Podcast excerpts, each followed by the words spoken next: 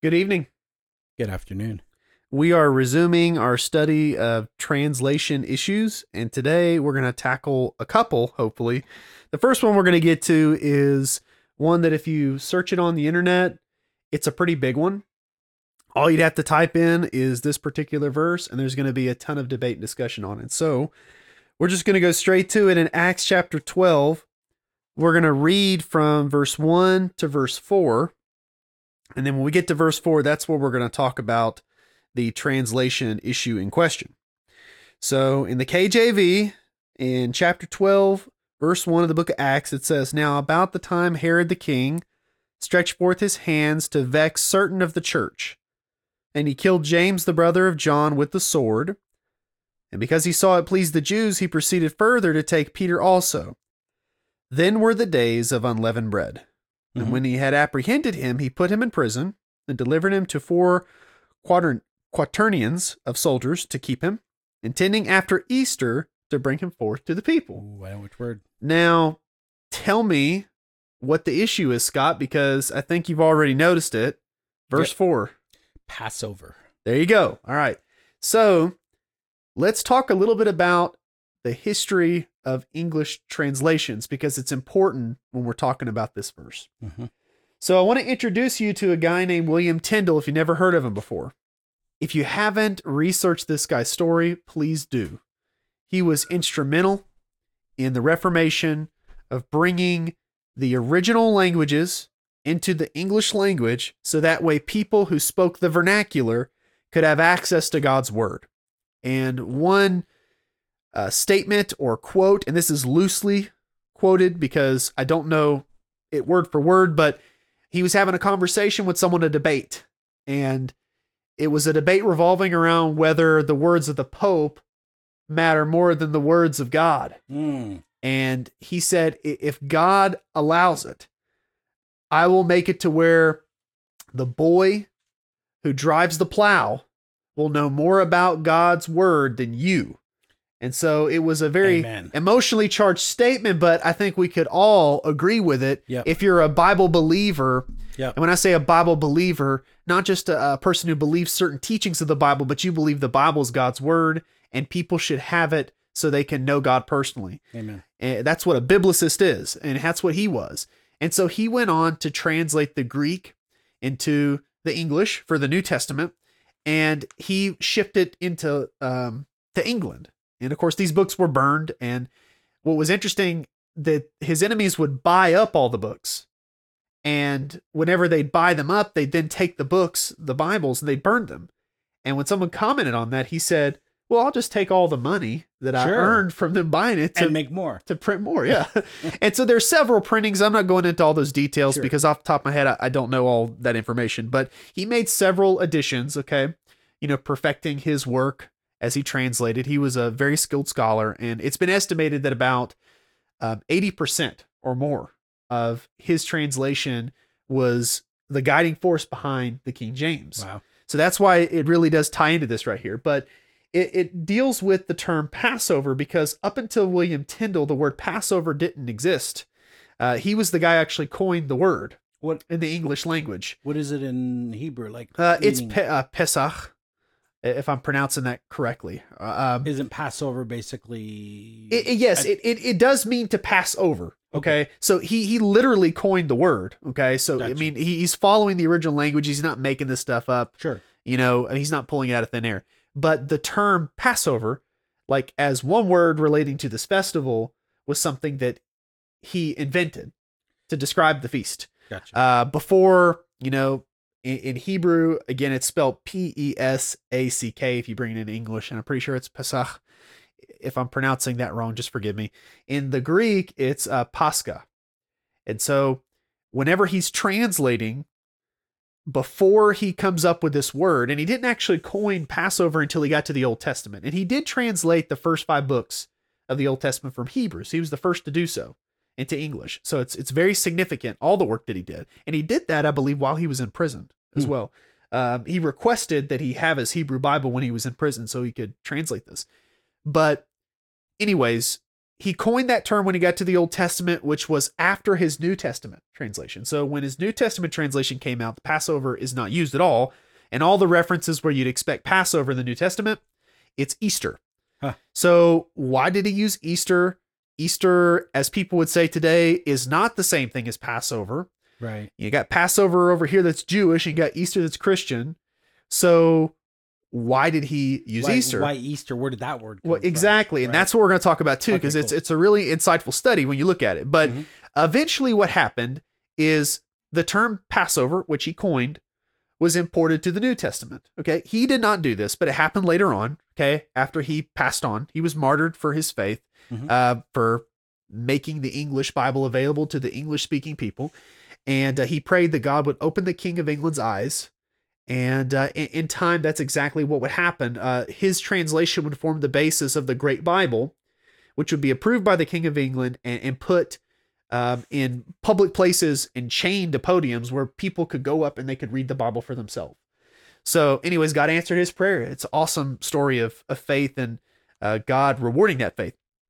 But when people started to make more translations, later on, one came around that became really popular, and it was called the Geneva Bible. Uh, the Geneva Bible, as you may have guessed, was made in Geneva by the reformers that lived there. Uh, this was a congregation that had been um, pastored over by John Calvin, and some of the people who worked on this were, you know, close associates and students of John Calvin. So, the New Testament came first, and then the Old Testament. In the Old Testament, Geneva was the first full Old Testament in in English that was translated directly from the Hebrew. So they had Okay. the Old Testament English beforehand, but it was you know a translation of a translation, And uh, like the Great Greek Bible, that, yeah. Matthew's Bible, Coverdale Bible. They used Tyndale's work in the first five books, and he also did some work in the historical books too, like Joshua, Mhm. First and Second Samuel. But he only got so far before he was killed. So no one really completed that work. They just you know did translations from the Latin. Sure. okay? Because that was the you know language of the day. Or french you know and that's what coverdale did. It was a translation of the translation into english okay? Uh, because coverdale did not know hebrew. Right. not a lot of people did. Right. and so the geneva bible was was pretty groundbreaking in that they had the whole bible old testament new testament from the original languages. So in the geneva bible i don't think the first edition did this. Um I I could be wrong, but I know that the 1599 Geneva, you know, predating the King James, which was really popular among the Puritans, Mhm. and it was probably the Bible used by the Pilgrims here in the New World. Sure. 1599 Geneva doesn't have Easter here; it has Passover here. hmm However, when 1611 comes around, okay, the King James translators, they of course have the word Passover at their disposal. I mean, it's been coined at this point. It's Sure. already been used Right. in other translations. They're very much aware of the Geneva Bible.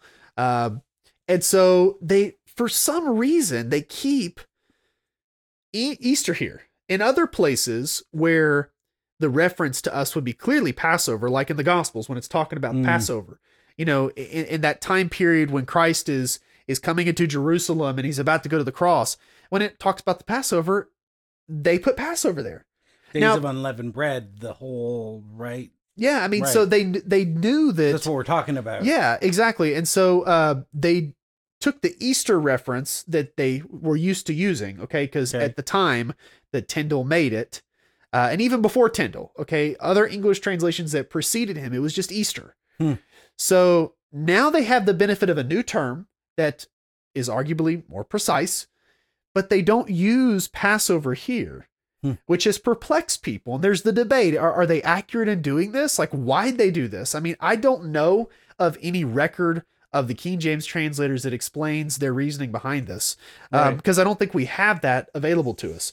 So, why in the world did they do this? Well, first, let me explain to you how some people rationalize this. And I'm going to say that I thought this was sound before, and I'm not convinced now. Okay. So I'm going to read you the note. I have uh, the King James Bible here that's got some notes.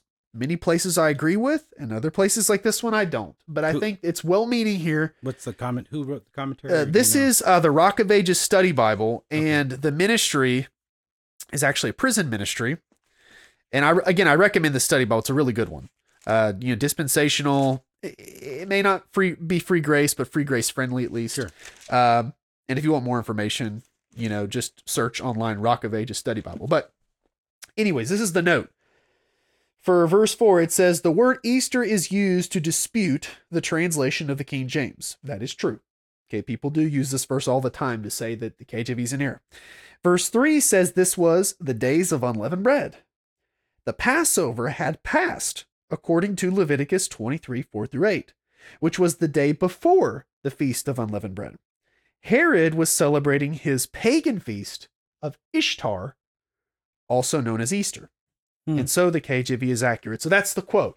Now, on the surface, it sounds reasonable. it seems very reasonable. Yeah. I mean, they're going back to the Old Testament and um, they're properly understanding how these feasts were laid out. Mm-hmm. However, there is a hole in this argument um, that's not, you know, readily apparent. If you look in Luke, and the same guy who wrote Acts wrote Luke. Yep. Uh, in Luke, Luke did. yes, yes. uh, in uh, Luke 22 1, it says, Now the feast of unleavened bread, okay, we're talking about the same thing. The feast of unleavened bread drew nigh, which is called the Passover. right. So he refers to the entire feast of unleavened bread as Passover. So you'd have Passover, and then you'd have the seven day feast following that, and he groups the whole thing together as the Passover. So to to make this really clear cut distinction in Acts 12:4 between the Passover and then the feast of unleavened bread, Sure. it's it's just not to me it doesn't carry a lot of weight okay so it's possible even plausible but in light of how luke elsewhere uses the word passover it could just be here that when he speaks of the days of unleavened bread he's talking about passover in a very general way so he's, he's taking it all in there the whole festival Okay. Yeah. and and this is something that the Jews did frequently. So th- this is not without precedent. So to say that okay, this could not be Passover, so it must be Ishtar or Easter. I think that's incorrect. Okay. Uh, but we'll come back to the Ishtar question because this is important. All right, I don't want to dismiss it altogether without explanation. But before we do that, let's talk as you asked earlier. Where does Easter even come from? What's the word? I grew up my whole life, you know, celebrating Easter as a Christian and never knew where it came from. Easter comes from the Germanic term Ost. Okay, so in German, it's actually called Ostern. E E O S T R E. Uh, O S T E R N, Ostern. And so the the root of Ostern Okay. is Ost, and it means dawn, east, or sunrise. So since they associated, of course, the sunrise with the east, the term can mean east or sunrise, dawn, depending on the context. So the word Easter, okay, literally is related to the Germanic word for east, okay, because the sun rises in, the, east. So why did they use this term? Christians who use the Germanic language, English is Germanic, they associated the celebration of the resurrection of Jesus The sun rising. with the sun rising. And of course, if you want to see a biblical basis for this, I'm going to read you probably my favorite verses in the Gospel of Luke. And they're in chapter one. Christmas is coming up. I'm excited about it. And these are some really awesome Christmas verses. I'm sorry. What is it again? It's Luke chapter 1, verse number, well, we'll start uh, in verse 76. Okay. Uh, so, chapter 1, verse 76 of the Gospel of Luke, it says, Thou child, this is Zechariah talking to John the Baptist, Thou child shalt be called the prophet of the highest, for thou shalt go before the face of the Lord to prepare his ways, to give knowledge of salvation unto his people by the remission of their sins, through the tender mercy of our God, whereby the day spring from on high hath visited us, to give light to them that sit in darkness and in the shadow of death, to guide our feet into the way of peace. So, such a beautiful description of the ministry of mm. Christ as he comes down from heaven, but he's depicted as the day spring, as the Yes, sun rising on us. And so that's why English speaking Christians took this term, Easter, the rising sun in the east, to describe this time of the year where they celebrate the resurrection of Jesus. Okay. So Okay. that's that's where we get the term from. Now, in the Greek, the word is Pascha. Pascha is the Greek equivalent of the Hebrew term for the Passover. Okay. So right. uh, it, it most naturally, one might argue, would be translated as Passover. And you know what? In this case, I'm not going to argue that Passover is inaccurate because I don't think it is. I think that if a Bible translation renders it as Passover, there's nothing wrong with that. Sure. However, I would also argue that there's nothing wrong with Easter if one properly understands what Easter means. So let's talk about that. Um, there's a lot of Easter controversies today, but more so in the early church when they would excommunicate people the drop of a hat. and so let's talk about the history of Easter. So Eusebius, who was, you know, front and center of this controversy about when Easter was celebrated, around his time, uh, there was a big controversy, and it was more or less settled forcibly at the Council of Nicaea. Gotcha. And so it had to do when the Christians would celebrate Easter. Not all Christians celebrated on a Sunday.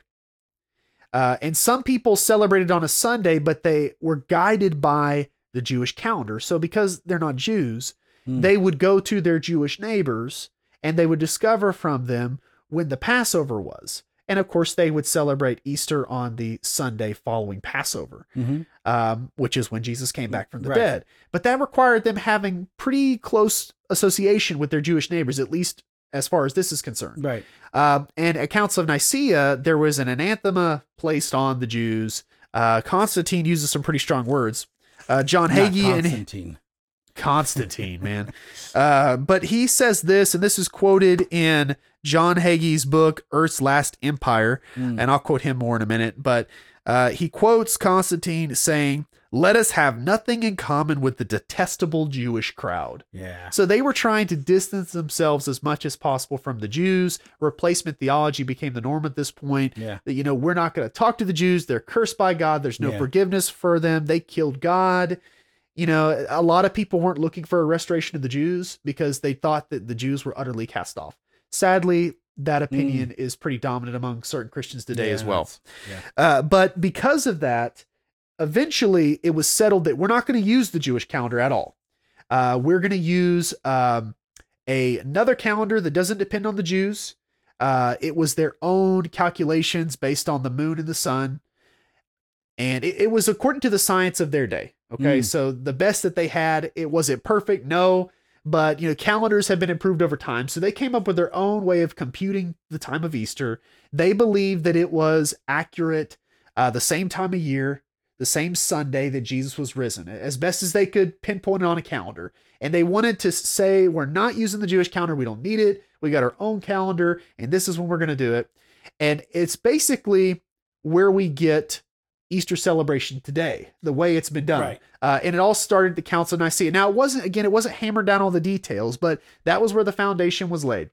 Now, before this, the controversy, it started pretty early on. So, in the second century, so John has been in the grave for, I don't know, maybe 50 years or so at this point. And Right, uh, one of the guys that knew him, Polycarp, Yep. uh, he is an Asian pastor, uh, you know, modern day Turkey. His name is Polycarp of Smyrna. So it was a Mhm. church that was started there, not too far away from some of the churches that Paul wrote to. Okay. Right. So, anyways, and, and, and Smyrna is one of those Church of churches. Smyrna yeah, in in the book of Revelation. Revelation. Yeah. So he was from that congregation, and uh, they celebrated Passover on the 14th of Nisan every single year. Uh, now, the 14th of Nisan would be the day that they killed the Passover lamb.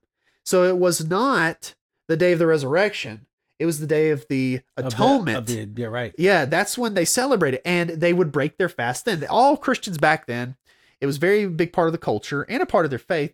Fasting led up to this celebration annually. Now they would break their fast on Mm. the 14th of Nisan. So the day that Jesus died on the cross for their sins, that's when the celebration began. It was a celebration that lasted for many days. Right. And it would include the day of the resurrection Mhm. on Sunday. But that's when they broke their fast. Now in the West, they did things differently. Now they still they still followed the Jewish calendar. Okay. Yeah. So they they pinpointed where 14th of Nisan was. Yep. You know, that that would be the day Jesus was crucified, but they fasted during that time. Okay. So in the East, they're already celebrating, while in the West, they're fasting. yeah. And so there was a dispute between Polycarp and the Roman bishop. Uh, his name was Anicetus, I believe, Mhm. and they basically agreed to disagree. Right? I mean, Right. they they they definitely thought that they each had it the right way. Right. Um, you know, Roman bishop would claim apostolic authority. Polycarp would say, "We've been always doing it this way. This is what was handed down to This us by, the by the apostle John." the, this is not the Roman Catholic Church. No, no, no, no. This, This is, this is- is so early that the Roman I want bishop. I wanted to make that clear. Yes, so the, so those who are listening, the Roman bishop was just the pastor of the church in Rome. Sure. Uh, so we're not talking about the Pope at this point. Right. Now, the Roman church was a thriving congregation. It was very Yes. large. Mhm. So this would be like the equivalent of a Johnny Hunt or something like that. Someone who is a pastor of a large church. Okay. And I'm just not speaking in terms of influence. Okay. So, you know, there's that, a that big of a church. Or there- some of those there's a celebrity status Yeah, that's yeah. generally associated with Yes. these mega church pastors today. Like if you're a pastor Greg of a 50 person and- church, a- and then you're over here, you're the pastor of you know a thousand or more person church. The people who get you know more fame, the Yes. people who get more attention, are the ones with the bigger congregation. Absolutely. Okay, I, I don't necessarily agree with that, but that's the way it Yes. is. Okay. Um, so, anyways, Roman bishop, very influential bishop. A lot of people would listen when he spoke. Okay. Yep. But Polycarp was very influential too because he had that connection with John. He knew John personally. And because he knew John personally, a lot of people tended to listen to him. And so you had this big dispute between the two churches, the Roman church and the Eastern churches that were in Asia. Now, they were able to resolve that. Now, later on, uh, another uh, 40 years later, uh, roughly, Okay. there was another debate, and it had to do with the same exact thing, except the Roman Bishop Victor at this point was a lot less courteous and he excommunicated the East. Now, of course, they patched it up, but it was very, it was very tense. Okay, so Irenaeus, uh, who was the disciple of Polycarp, again, Okay. so it's like the next generation, same issue comes up. Yeah. They're a little bit more tense about it. They are able to patch it up, but just barely. Okay, so there's a, obviously a lot of traditions going on right now about Easter, and not everybody's on the same page. Okay, Yeah. here's the point. I'm going to read this to you right now Okay. okay, to preface any remarks that I, I give you next, because a lot of people today debate things like this. Maybe not the celebration of Easter, but the celebration of the Sabbath. That's a big debate. Yes. You know, you got Seventh day Adventists, you got Hebrew roots people. Yes. Uh, we could take that even further. Uh, eating kosher food, keeping the Yes. Old Testament festivals. Yes. This is a big debate. Now, if you want to do those things, there's nothing wrong with it. However, the Bible tells us that we should not judge each other when it comes to these issues. So in the book of Colossians, and sorry, give me one moment, I got to find the, the references. It's uh chapter 2, verse 16 through 17.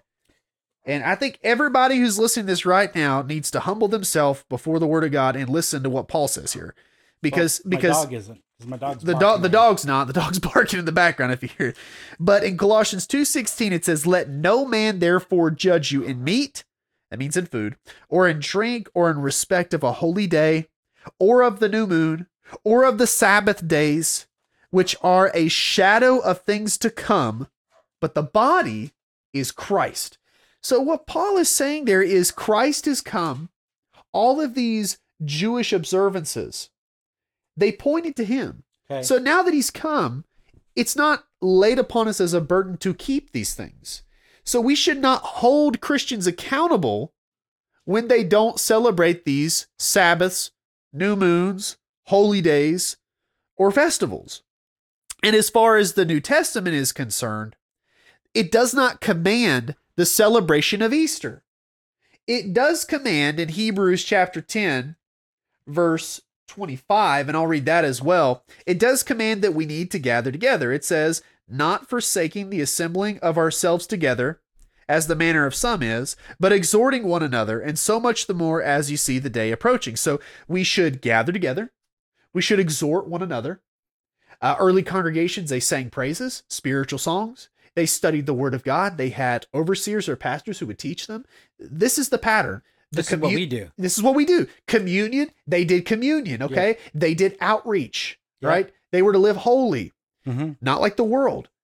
These are the things that we are to do as Christians. Now, it doesn't say anywhere in the New Testament that we are commanded to celebrate the Sabbath Right. or to celebrate even Sunday. Correct. Now, we meet on Sunday, but we're also meeting right now on Wednesday, and we meet on Friday, okay? We meet on Sunday because it has been the consistent pattern of the church from the earliest days Yep. to meet on Sunday. Mhm. And I think there's a good reason to do so because it's a reminder that one day out of the week that the Lord came back from the dead, that resurrection life is in us and we ought to live it. Amen. But if someone was to say, I don't want to worship on Sunday, I'd rather worship on Sabbath day, but I'm still going to worship Jesus, I'm still going to worship God, fine. I will not you. judge you. Now, Yeah. and the reason I won't judge you is because I can't find anything in here Right. that tells me that you need to do it my way. So when it comes to Easter, this is one of those things where we're not even commanded to celebrate Easter Exactly. annually. So there should have been no judgment at all. Unfortunately, it happened, and I, I think a lot of it had to do with this really big divide that was that was burgeoning Mm. between the Jews and the Christians, and it, it was bound to happen because Yes. you had Christians who they had this entitlement complex. You know, we've been accepted by God because we've believed, but the Jews haven't, and and that's true. Obviously, they need to believe in Jesus to be saved. Okay, they have to accept the gospel, and they did reject Jesus, and they were judged by that, Right. or by uh, because of that. Uh, But it's 70 not to us to judge them. but it's not up to us, and and we are to continue to reach out to them, Yes. especially in hope of the fact that one day they will see a revival, Amen. like Romans 11 teaches. So Yes. I think the early church's practice, whether they kept the the Passover or Easter, whether they kept it on Thursday when Jesus was crucified, Nisan 14, or whether they kept it the Sunday after. Hmm. Okay, that was the difference between the East and the West. The point is, for a long time, they still talked to their Jewish neighbors, and they still observed, in some respect, the Hebrew calendar. Right. And while they were not required to do so, we can see that all of these festivals, and we've had a whole series on this, these festivals are types of Christ. Hmm. And so it was a great platform to do missions to their Jewish neighbors because they could say, look, we're celebrating Passover. Jesus is the Lamb of God. We celebrate first tru- fruits. Sorry, first fruits. Jesus is the first fruits. Um, we celebrate, you know, Pentecost, the Feast of Weeks, Mm. because that's when the Holy Spirit was given. Yes. So all of these festivals were fulfilled in Christ, and Christians could use that by observing the, those distinct dates on the Jewish calendar. But what happened, at least with Easter, um, is they divorced it from the Jewish calendar because they wanted to distance themselves from the Jews. And me and Katie, we were watching this movie. There wasn't a movie; it was a show, and it was in Australia in the 1800s, and it was such a huge divide between some Jews who had moved there and the Christians. And to me, it was like all throughout the show, it was assumed by both parties. You are so different from us. It's like completely different religion. We have nothing to do with you. You have nothing to do with us. And I was like, where are the people who are saying he's your Messiah too? That's right. you know, Yeah. you, Jesus How sad is is that? it's so sad because they saw themselves as the other. And while there were big differences, it was a difference of interpreting the word of God. Amen. A huge difference. But Christians could say, this is our Bible. And this is your Bible too. You're just right. missing a big chunk. Yeah. But we both have these same festivals and Jesus fulfills them. We're still waiting for the Messiah to come back, yeah, yeah. right? Yeah. Or to and- come, but mm, right, regardless, it's the same dude. It is. It is. And, and so uh, it's just so sad to, To see be that so divide. vernacular with that one. What's that? to be so vernacular, the same dude. the It's- same dude. so- Yeah. um a long time ago 20 30 years ago i man i'm old anyways i had this uh this girl i worked with she's jewish and uh, lisa was um when we were talking one time we're friends and i said you know the, the only difference is when he comes back for you it's going to be the first time for me it's the second time Yep. and she kind of like just like she didn't like that but you know, she did, we just sort of let it go. But it was, Yeah. it was kind of funny. The, the- I remember the look on her face was like, "No, you're wrong." You know what I mean? Like, yeah, yeah, And, and it's.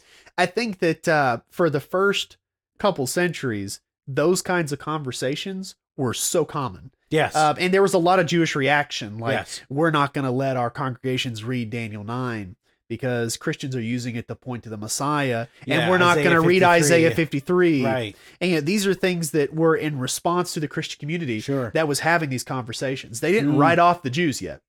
When you Mm. look at the earliest premillennial writings, like they're very clear that the Jews will repent. Amen. God's not done with them, right, and it could happen in our lifetime. So let's let's talk to these people. Maybe we'll see it. You know, maybe we won't. No one knows the day or the hour. Right. But you know, they were trying to reach out to him. But at the Council of Nicaea, at this point, they've re- refused to acknowledge that premillennial heritage that the early church had. Uh, they were amillennial at this point, and so their prophecy was skewed. They didn't see or envision a future restoration of the Jewish Mm. people. Um, no Abrahamic covenant promises being fulfilled in those thousand years of the Mhm. millennium. Right. And, and so to them, there just was no need for the Jews. And now all these promises given to Israel in the Old Testament are fulfilled spiritually, not literally, spiritually in the church. Mm. And so this replacement theology, this this anti-Semitism, yeah. really all stems from they misinterpreted Revelation. They got it all wrong. Yeah. So it shows how your your end times theology is very practical. It's not pie in the sky. Like it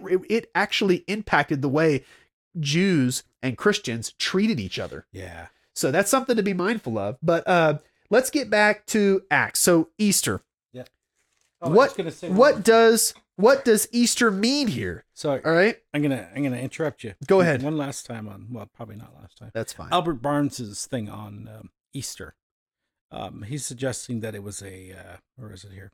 The word Easter is of Saxon origin, and is supposed to be derived of um, the Esther, E O S uh, T R E. Yes, that's the Anglo-Saxon spelling. Venus, uh, Venus of the North. That's why I asked you if that's what. It, basically, that's it's the same thing. That's You're- not it's not quite the same, but it's it's similar because there there was a goddess in in Germanic Germanic thought that represented spring, um, and in springtime because they had that spring equinox. Mhm. Um, the idea of the sun, you know, becoming prominent and rising was very big, and so uh, in paganism they associated that time of the year with this goddess. Sure. Uh, and this goddess in Old Testament terms would be called um, Ishtar if you're Babylonian, right. uh, Ash- uh, Astarte if you're Canaanite, or, or Ashtaroth. Um, these are mentioned in the Old Testament. So there is certainly a goddess, and I, and I haven't left that behind. I'm going to talk about that. Uh, but I would say that the word Easter does not derive directly from the goddess. Uh, the word Easter derives from the root meaning east, East. dawn, rise. However, the goddess's name is connected to that too. yes. So they have a common origin. I hear you. Okay, but it's not all right. The goddess is based on the term, and Easter is based on the goddess. It's Easter and the goddess both have the common root word, which Gotcha. means east, dawn, East, it's coming. Springtime, And Albert, Albert Barnes is from what's his period? Eighteen That's what I'm thinking Yeah, late well, late right. eighteen hundreds, I believe. So And he's got That- some good notes. I mean, yeah, yeah, but that stuff's starting to creep in as well, right? That whole, you know, Uh, yeah. I think criticism. criticism. Yeah, I think you. I think that not. It wouldn't be called textual criticism, higher criticism. Yeah. yeah. Uh, he was a conservative theologian, but yeah, you see traces of that in some of those commentaries. Mhm, mhm. you know, because in their seminaries they were dealing with that big struggle between, you know, importing the humanist way of looking at scripture, but yet holding to the faith perspective, and there was a big tug of war there. But uh, that's Okay, that's a huge sorry. thing. But anyways, going back to uh, Acts twelve four Easter, uh, because the word Pascha here Mhm. Is referring to a general time period. Okay, it's not just talking about one day. It's talking to about the days of unleavened bread. We looked at that in Luke 22 1. So Passover's not talking about a single day. When Herod is thinking about bringing Peter out of the prison and then having him executed, this is after the season of Passover is over. Now, in the early church and even today, in many congregations, or not congregations, uh, denominations, Easter is not just a day, it's a day and it's a season. Among Catholics, yeah. they'll call it Eastertide. Yeah. And so, in the KJV mindset, so if you're a KJV translator, Easter was not just a day. Yes, it was a day, but it was like the Passover. The Passover was a term that could be applied to a single day Mhm. or it could be applied to a season. Easter could be applied to the day or the season. More so, even in the early church. Uh, in fact, uh, the Greek speaking church, they used the term Pascha to refer to Easter from start to finish, whether they kept Easter on the Passover, like Polycarp and Irenaeus, or whether later on they shifted and they, and they kept it on Sunday. Mhm. They used the same Greek term used here, Pascha. And today, if you were going to send, I don't know, a card to your family members saying Happy Easter, the term in Greek is Pascha. So, and in Hebrew, it's Pesach, right? yeah, Pe- yeah, Pe- Pe- Pesach. Pesach. I hope that that's right. It sounds Woo. like something else. but um, anyways, um, I'm trying to figure that other one. Pesach. It, it Oh. sounds like you get it now. Took me a minute. that's what I think of when I when I try to say it. So I may be pronouncing it wrong, and that's why. buddy. But um, but anyways, um, Pascha can be Passover in the Old Testament Hebrew sense, or it can be Easter in the New Testament Christian sense. So the question is, why such a big divide in the minds of people when it comes to your translation choice? I honestly think Passover, Easter, I think they're equally viable, but it really depends, I guess, on your perspective here. what your point of view is. Yeah. Yes. so if you are Herod, if so, if Luke, the historian, if he is saying this from a Herodian perspective, Herod's obviously not going to be thinking in terms of the Christian celebration of Easter. No. He's thinking in terms of the Jewish one. Right. However, who's writing this? It's Luke. Yes. And so Luke is a Christian. yes. He celebrate he's not completely removed from this. He's a Christian who celebrates Easter. Back then he wouldn't have called it that. That's English term. He celebrates the Christian Pascha. Now Eusebius calls the Christian Pascha Soteriou Pascha, which means Savior's Pascha. So Hmm. in the early church, the Jews and Christians at the same time, whether they did it on Thursday or Sunday, that week there is Pascha to the Jews and it's Pascha to the Christians.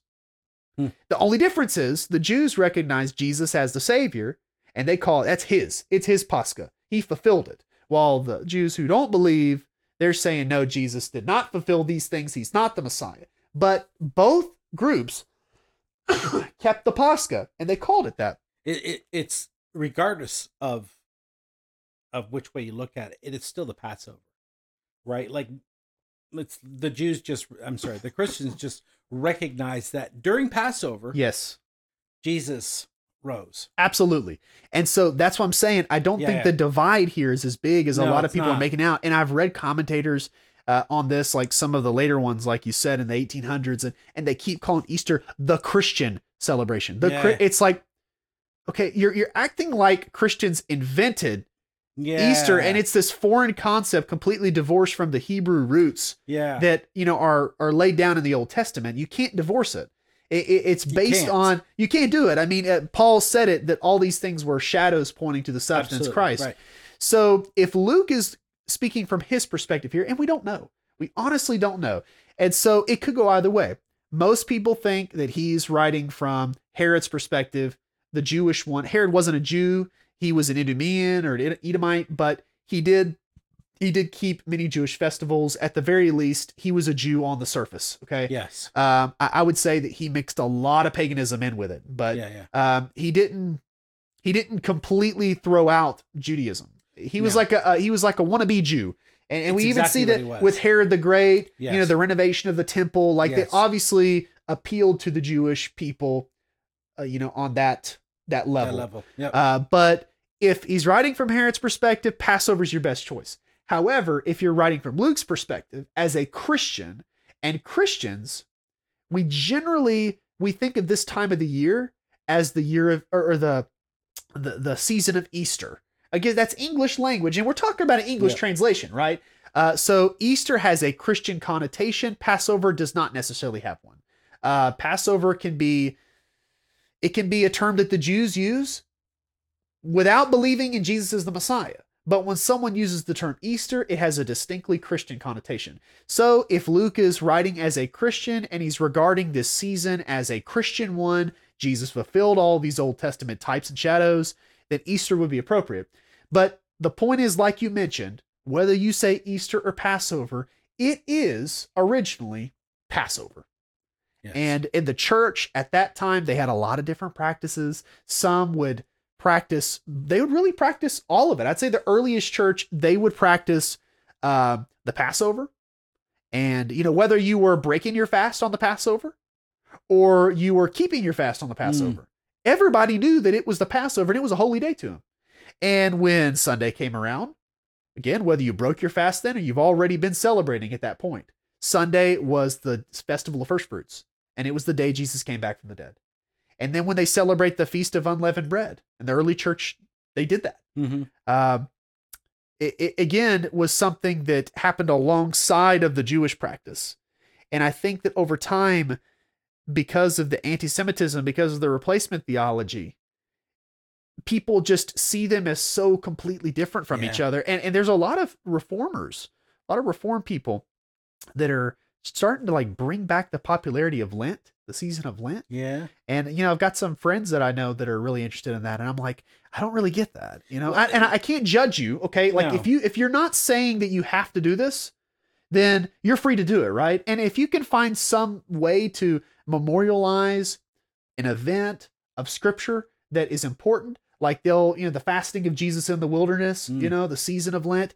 I can't really argue with that. If you want to do that, it's fine, but it's not it's not on the same level Yeah.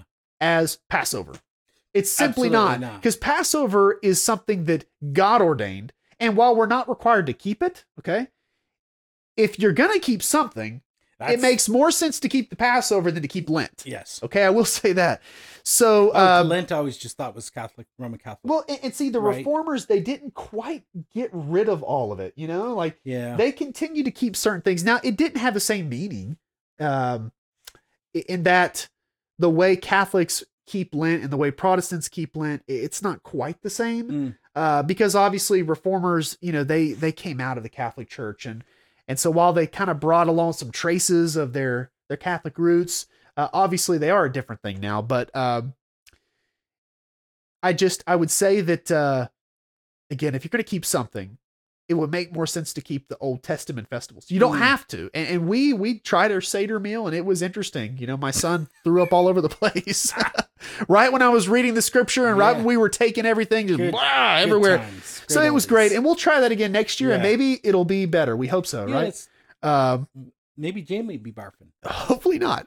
Uh, but you know, we had a good time, and we we as a congregation would not judge anyone if they said we don't really have any desire to keep the seder. We're not going to. It's like fine, you know, you don't have to.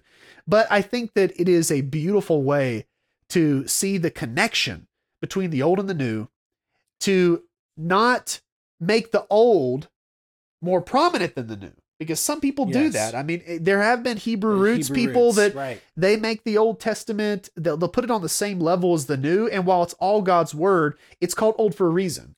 And That's I didn't call it old. The author of Hebrews called it old. Right. Okay. Yeah. And so we're, we're not under the old covenant anymore. So while we should study it and we should remember it, we're we're not to keep these things with the same uh, legalistic mindset that they did. And because it was legal, and, and I'm using that term in the, the most literal sense, like it was the law. yes. They had to keep it. And Gentile Christians were not required to. They could if they wanted to. And that's what we do in some cases. And we don't always consistently keep the festivals. We don't do every single one, you know? Uh, No. If we were under the law, we lived during the days of the Israelite their uh, theocracy, then we would have to keep them. Yes. Like every single detail, every Yes. single year. Um, but today we look back on those, you know, more with a a fondness because we see Jesus in them. You know, Mm-hmm. we, Jesus is the thing we have now.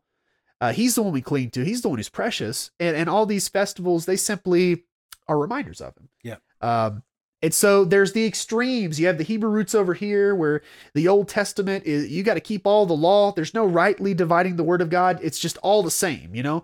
And, and they don't apply that consistently because No. they'll say, "Oh, well, we eat kosher and all I this, but lobster. but you shave your beard off, right. okay? And the and the ladies, you know, they'll there will I'm sure there will garments that mix certain fabrics. You know, there were certain fabrics that couldn't be mixed, and You and those things you don't you know consistently apply. And so, uh, and like Paul said in Galatians, no one perfectly keeps the law. That's and if you keep one part of the law, if you're if you're obligated to keep that, then you got to keep it all. That's right. Um, you can't just pick and choose you can't. right? And so uh, there's that extreme, and then there's the covenantal extreme, which Mm. is the replacement theo- theology.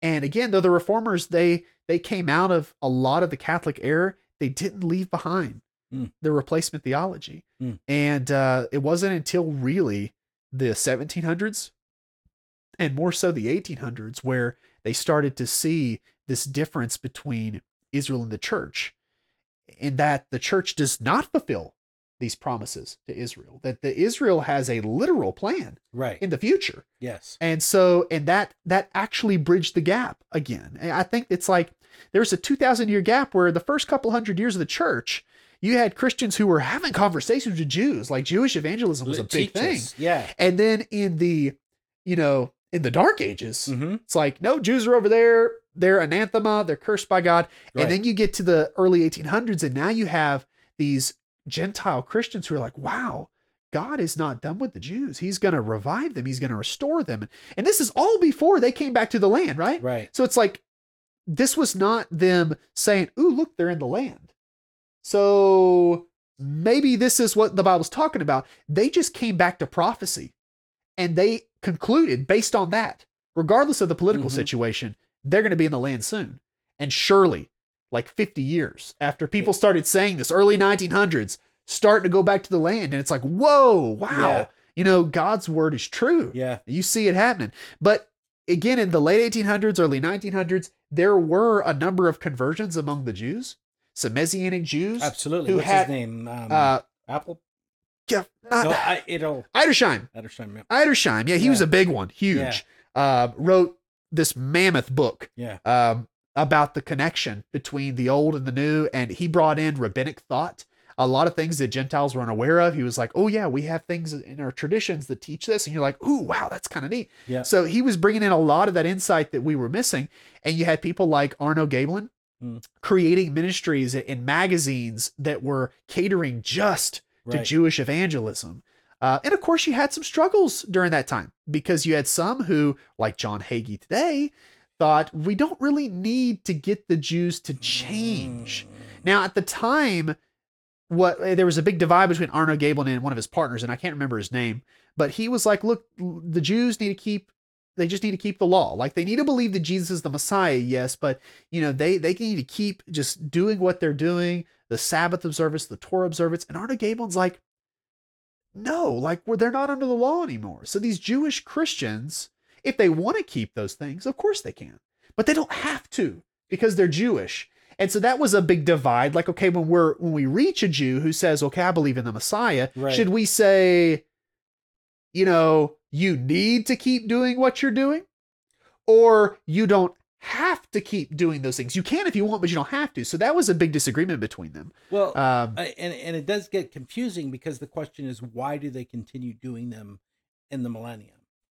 yeah, and, and and so You know what I'm saying? Yeah, but at the same time, that's it's strange because the church is raptured out. And so all Jews today who have accepted Jesus Are will be raptured out. gone. So that's a it's a different generation. It's like it's a different type of It's like, are- administration are, too. they doing it to learn to un- so they can fully understand and, and and I don't think and Jesus did. if you were to to read some of the stuff by like Arnold Fruchtenbaum, and he notices this stuff that I don't because you know he has that Jewish background, he's messianic, but he points out that this law that we see in Ezekiel that's Mm. present in the millennium, it's not actually the same as the Mosaic law. He says Mhm. it's it's different, Really? like opposite in certain places, and so he says from a Gentile perspective, that's the same thing. yeah, But it's really yeah. not. From a It's Jewish not. perspective, if you're reading that and you knew the law and you kept the law, you'd be like, this is weird. This is different than what we do. Like, this is not what Moses said. Yeah. So it's not really the law coming back, it's something different. Hmm. Very reminiscent of the law, but That's not, interesting. it's not the same. It's not identical. and we can't understand it, and we will one day. Yes. And so that's one of those things. But as of right now, as far as the church age goes, you know, using Paul, he's the guy who goes to the Gentiles and he, Yeah. the mystery of the church age, he explains Yes. it better than any other apostle because that was his calling. Yes. And so when he talks about it, uh, he makes it clear that Jews are not required to keep the law. And, and there were times where he did. When he's sitting with Gentiles, he does not impose it on them. That's right. Like I, I Paul would be the guy that if you sat him down and said, "Hey, if you're in a Gentile household and they're cooking bacon, would you eat the bacon?" He'd say, "Sure, I'd eat the Sure, bacon." why not? You know, if you're in a Jewish household, he'd say, "Well, I wouldn't eat the bacon. I don't want to. I don't want to offend anybody." Right. You know, so when among the Jews, he he knew that practice because he was one himself. He grew up that way, but he knew that he was not obligated to keep those things. That's right.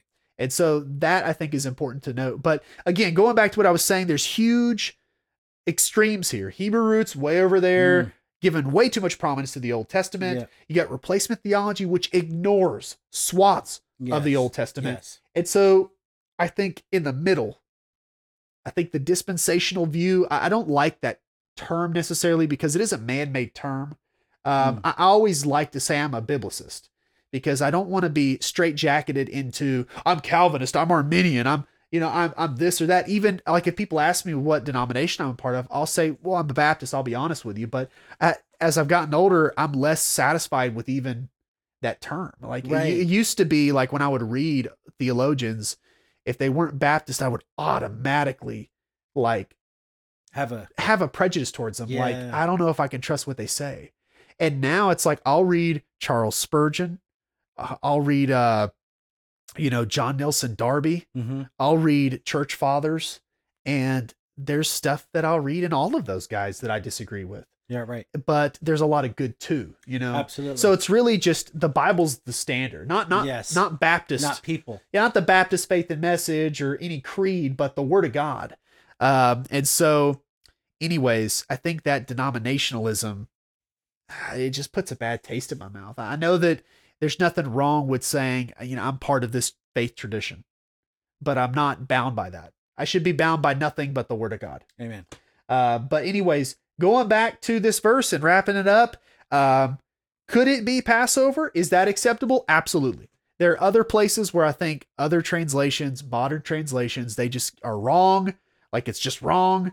But when it comes to this, they're not wrong. No, Mhm. if you got a translation that says Passover, it's perfectly fine. However, I think it's wrong, and this is what you see a lot on the forums and the discussion on the internet. I think it's wrong to say that Easter is outrightly wrong if you understand what Easter means. Right. If you're saying, okay, Easter is the season of unleavened bread, understood from a Christian perspective in the early church, perfectly fine. And that's probably The sun rising in the east. the sun rising in the east. And when Easter season drew near, and as the Jews are preparing for the Passover, the Christians, whether Jewish or Gentile, they're aware of the same calendar, That's they're right. aware of the same events, but from their perspective, it's the rising of the sun that matters. yeah. And, and even those who celebrated the breaking of the fast on the day that Jesus died on the cross, Mm. they know that the reason we can celebrate now, it hasn't come to Sunday yet, Right. but we don't have to wait till Sunday to celebrate because we already know how this ends. Amen. And so that's the awesome thing. Whenever Good Friday comes around, um, you know, I, I don't need to put on sackcloth and put ashes on my head. Like I'm already celebrating Amen. because while everybody at the foot of the cross at that time, even the disciples, they thought it was the end. We retrospectively looking back, no, no, Friday was the beginning of a victory. But Sunday's coming. Who, who But Sunday's that? coming. What is? Who did that? Not Fadi Bakum. Somebody did that. You know what I'm talking about. But Sunday's coming. It's Yeah, like, I know what you're- This, this, and this. But Sunday's coming. It sounds familiar what you're talking about. yeah, It's probably something that's been on Facebook, you know, a sermon clip or a- a something like that. Yeah. Yeah, it's quite good. So, uh, anyways, I think honestly that's all we have time for tonight. Yeah, uh, that's a lot, but hopefully you benefited from it. You got some perspective. I know I did. Doing this study was really fun. And uh, next week I'll go ahead and give you a a sneak peek. We're going to talk about Revelation twenty two nineteen. Um, is it Book of Life or Tree of Life? And then we're going to look about uh, look at um, Revelation twenty two fourteen. Is it those who uh, keep the commandments or those who wash their garments? And we're going to look at the significance of those two differences next week. So hopefully you'll enjoy that. But God bless. Have a good night.